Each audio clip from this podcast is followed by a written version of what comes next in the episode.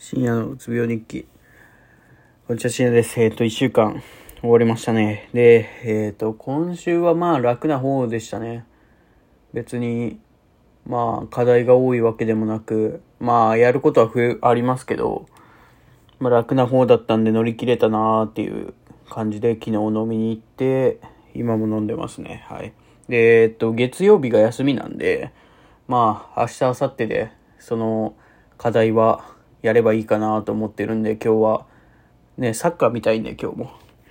なんで、そういう感じで、まあゆっくりしたいと思ってます。で、まあそうですね。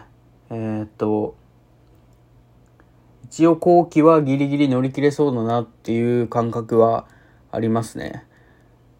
ただ、その、英語の授業があって、それがちょっと不安ではあるんですよね。その、あんまり得意じゃないっていうのをイメージするから悪いんだと思うんですけど、まあなんか、そこら辺をちょっとどうにかしたいなとは思ってます。で、就活の方に関してはどうしようかなと思って、その、今、えっ、と、候補として、1、2、3、4、5、6、7、8、もうちょっとぐらい増やそうかなと思ったんですけど、かといってこれ以上増やしてもどうなんかなっていうのもあるんで、まあ、なんて言うんでしょう。まあ、頑張りたいと思いますけど、まあなんか無理のない程度にと、あと、あの、なんかなんていうんですかね、優先順位決めて、その会社の、まあ大体決まってるんですよ、僕の中で。1、2ぐらいは。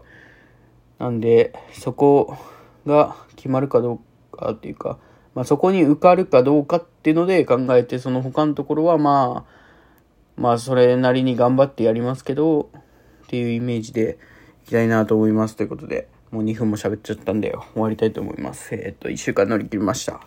疲れましたね。まあ、明日からまた頑張りたいと思います。ありがとうございました。